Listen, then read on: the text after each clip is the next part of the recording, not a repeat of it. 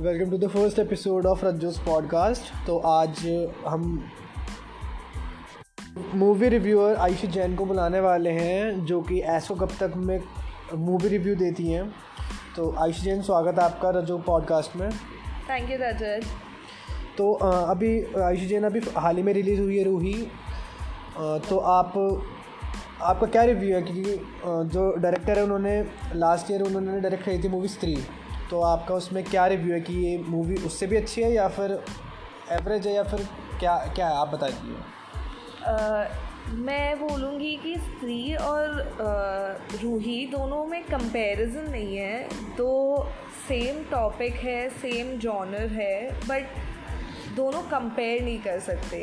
मेरे को राजकुमार और वरुण की एक्टिंग बहुत अच्छी लगी एंड मेरे ख्याल से डायरेक्टर को जानवी कपूर को और स्पेस देना चाहिए था। उसे थोड़ा और एक्सप्लोर करने का मौका देना चाहिए था। उसकी एक्टिंग एवरेज थी, ठीक लगी थी।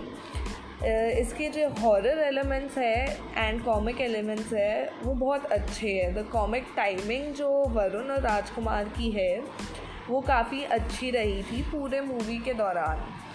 और जो स्टोरी है, वो एवरेज में ओवरऑल रेटिंग दूँगी।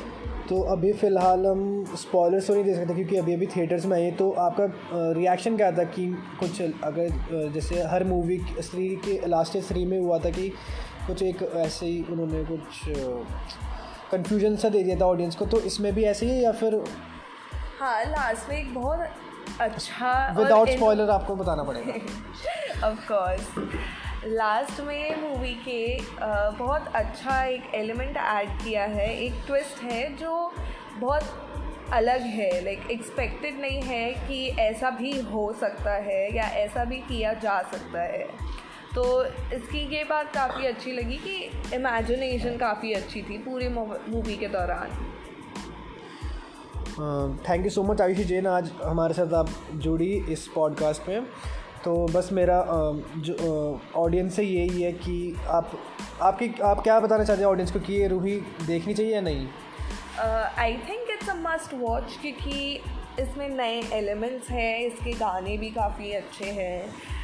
ओवरऑल एवरेज से थोड़ी बेटर है because of the acting the songs the direction everything was really nice तो I would give it three point five out of five तो I would suggest everyone to go and watch Roohi thank you so much Ayush Jain आप हमारे साथ इस podcast में जुड़े।